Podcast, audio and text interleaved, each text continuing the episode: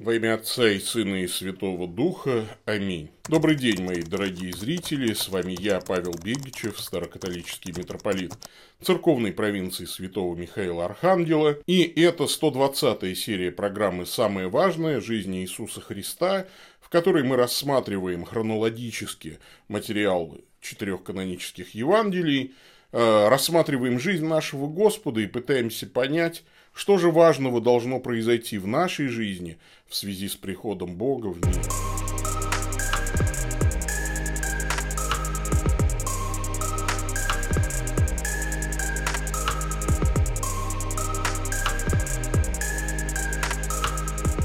В нашем мире жизнь обесценивается. Э, есть даже такой анекдот про некого полицейского, который прогуливался по мосту и увидел человека, собирающегося покончить с собой, прыгнув с моста в воду. А полицейский его остановил и начал уговаривать не совершать самоубийство, жизнь э, хороша, говорил он, стоит жить. Ну, назови мне хоть одну причину, чтобы действительно остаться живым, спросил самоубийца. Они поговорили минут десять, после чего оба прыгнули с моста. Жизнь обесценилась, об этом говорит ужасающая статистика самоубийств. А, процветает, к сожалению, подпольная торговля людьми, человеческими органами. Создается впечатление, что жизнь а, обесценивается, кто-то специально нас обесценивает. А ведь жизнь – это ценность. Вот кто наш главный враг? Кто мешает нам жить? Правительство, преступники – плохие экономические условия, плохие условия жизни. Да нет. Наш главный враг – смерть. А, нам кажется, что у нас море проблем, но вот подходит момент смерти. Особенно сейчас, вот в период пандемии, многие это испытали, а, будучи прям на волосок от смерти. Человек, умирающий, согласен жить в каких угодно условиях, при каком угодно правительстве, лишь бы прожить еще день. Недаром в сказках всех времен и народов всегда главный герой, то эдакий трикстер, всегда пытается обмануть смерть, отвести последний час. Нас долгое время учили, что после смерти ничего нет, но тогда вообще не стоит жить. Для чего жить там? Для работы, но лошадь всю жизнь тоже работает. Мы ничем от нее не отличаемся чтобы оставить потомство, но и мухи потомство оставляют. У человека же должна быть какая-то более высокая цель для того, чтобы жить.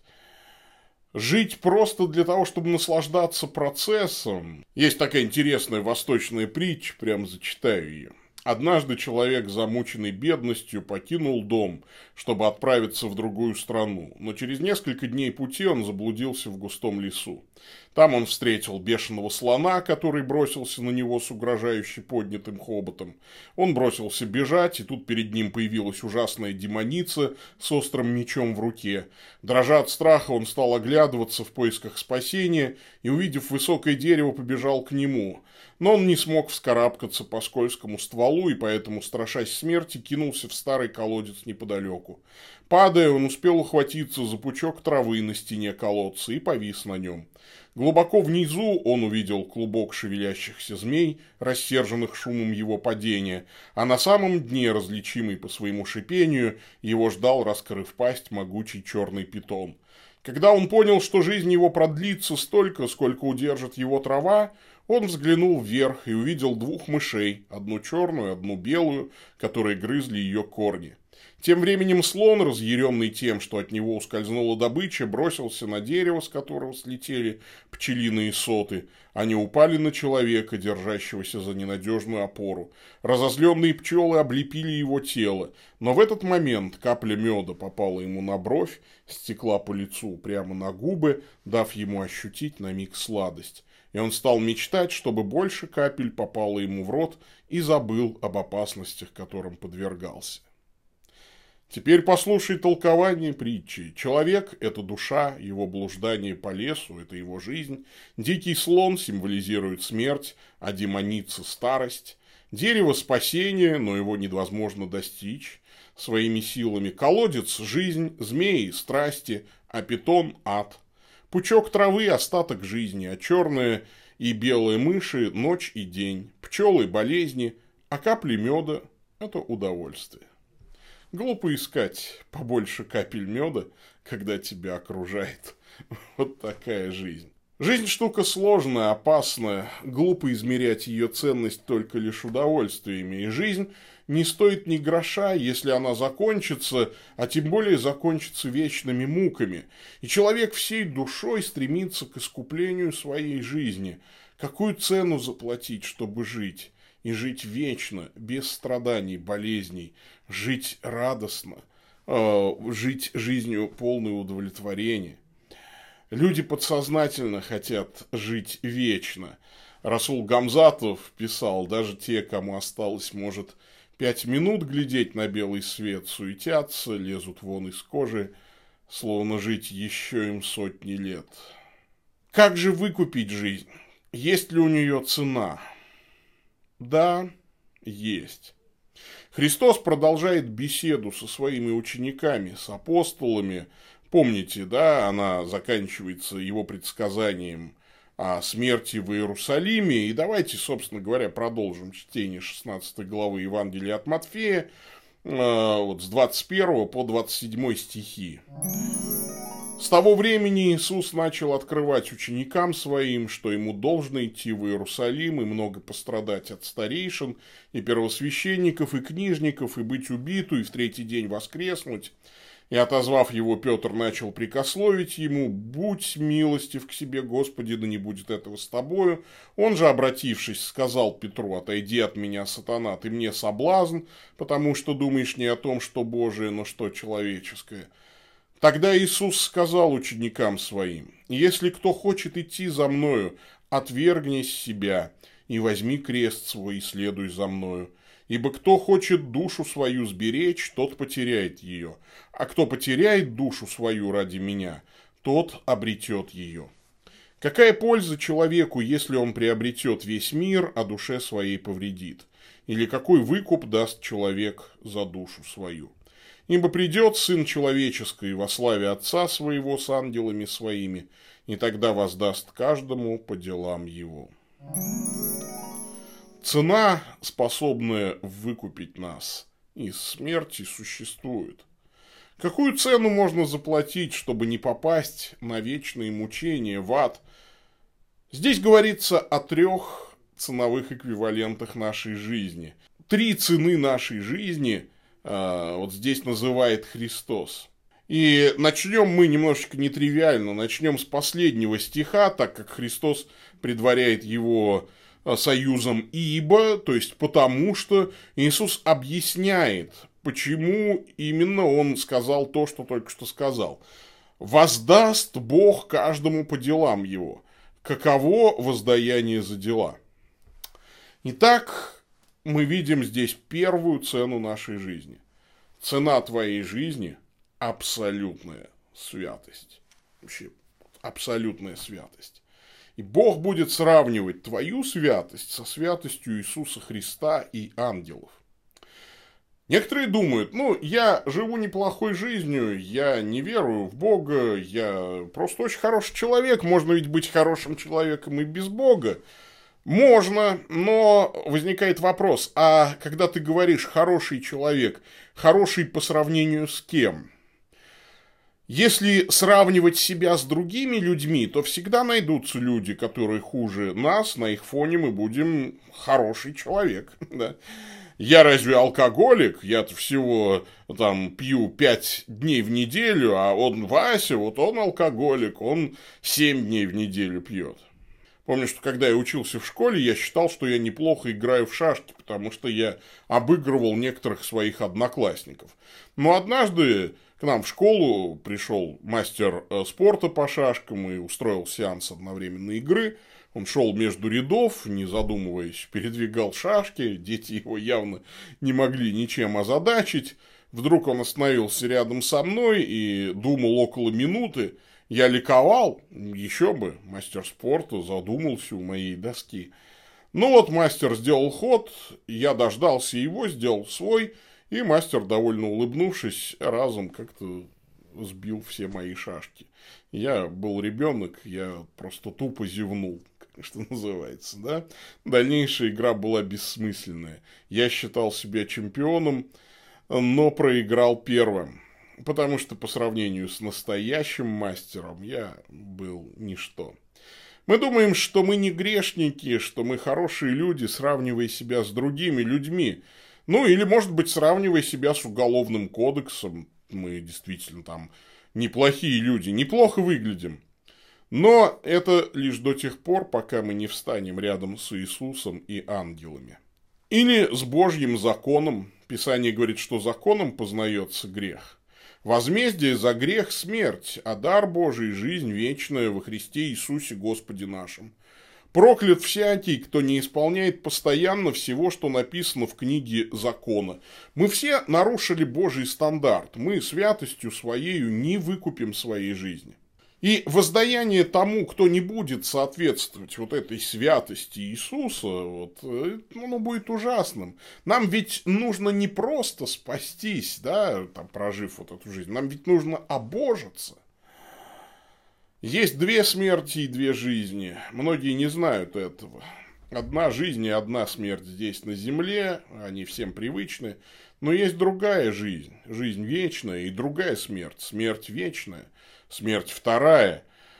А, в Откровении сказано «боязливых же и неверных, и скверных, и убийц, и любодеев, и чародеев, и идолослужителей, и всех лжецов участь в озере горящим огнем и серую». Это смерть вторая. Три вещи существуют, которые я знаю абсолютно о каждом из вас. Каждый из вас согрешил. Я тоже согрешил и каждый из вас хоть раз в жизни согрешил. Второе, что я точно знаю про каждого из вас, вы умрете. Однажды вы умрете, и я умру. И третье, что я абсолютно точно знаю о каждом из вас, вы предстанете перед Божьим судом. Каждый из нас встанет перед Богом. Но так или иначе все будут отвечать перед Богом, и есть разница – между спасенными и неспасенными, и эта разница как раз проходит по другой линии, о которой мы сейчас поговорим. Потому что есть еще одна цена вашей жизни. Абсолютную святость мы заплатить не можем. Мы уже ее профукали, мы уже грешники. Мы уже не можем быть абсолютно святы. Иисус ни разу не согрешил, святые ангелы ни разу не согрешили, Бог не согрешил ни разу. И мы все на этом фоне проиграли. Поэтому этой цены нам не заплатить. Поэтому Христос говорит о второй цене. Цена твоей жизни – это жизнь Иисуса Христа – он должен пойти в Иерусалим, много пострадать, быть убитым и в третий день воскреснуть.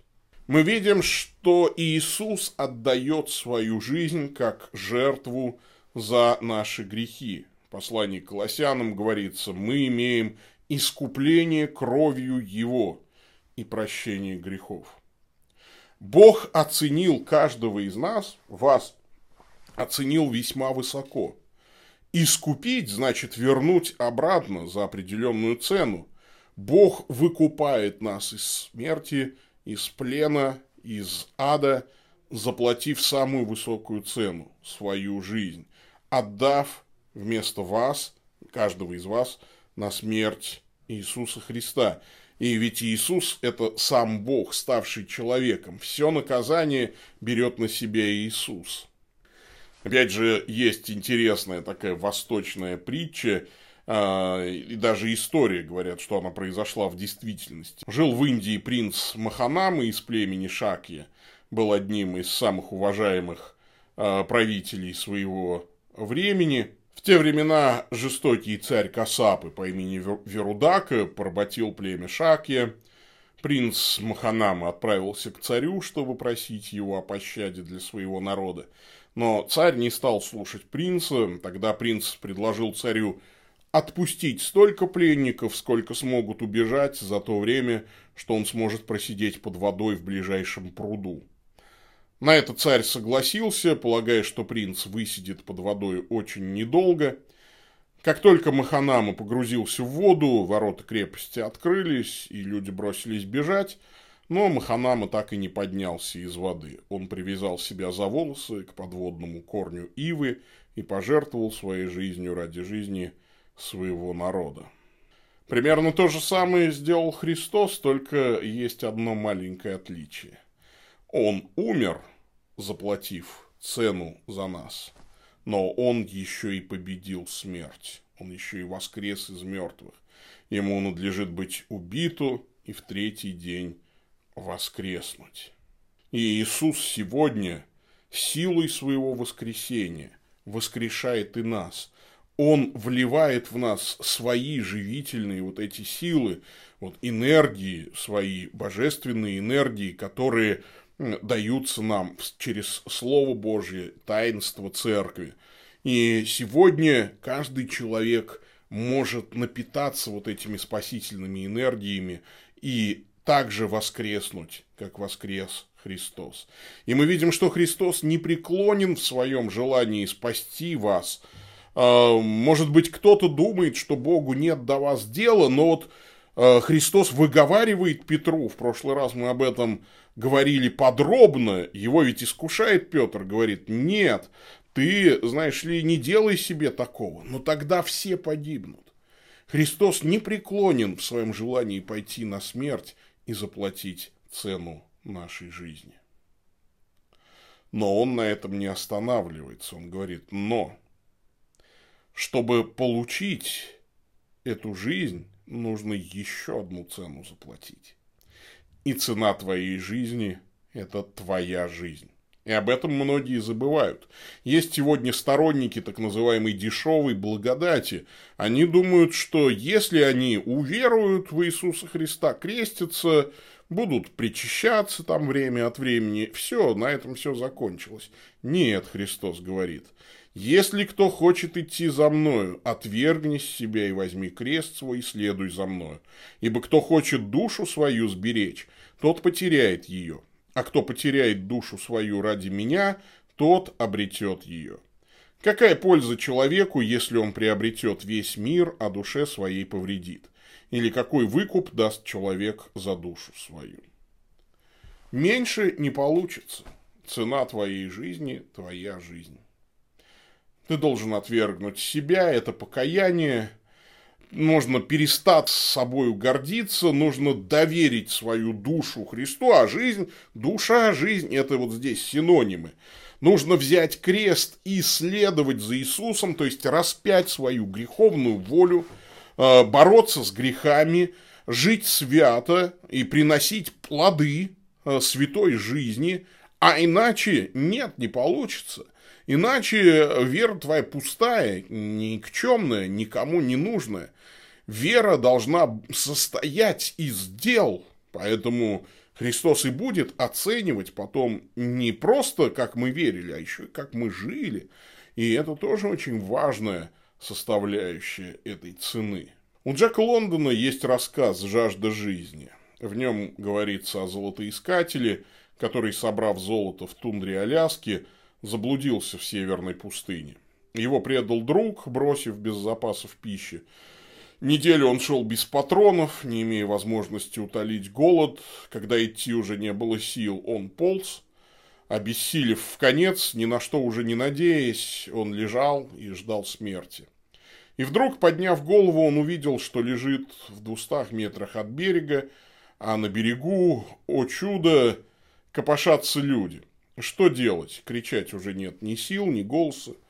Путник понимает, что нужно ползти к людям, к жизни, но не может сдвинуться с места из-за мешка с золотом. У него выбор – погибнуть вместе с золотом или спастись без него. И он делает выбор в пользу жизни. Оставляет золото и спасается. Сегодня последуйте за Иисусом. Начните свой путь прямо сейчас. Господь с вами. Да благословит вас всемогущий Бог, Отец, Сын и Дух Святой. Аминь. Идите в мире.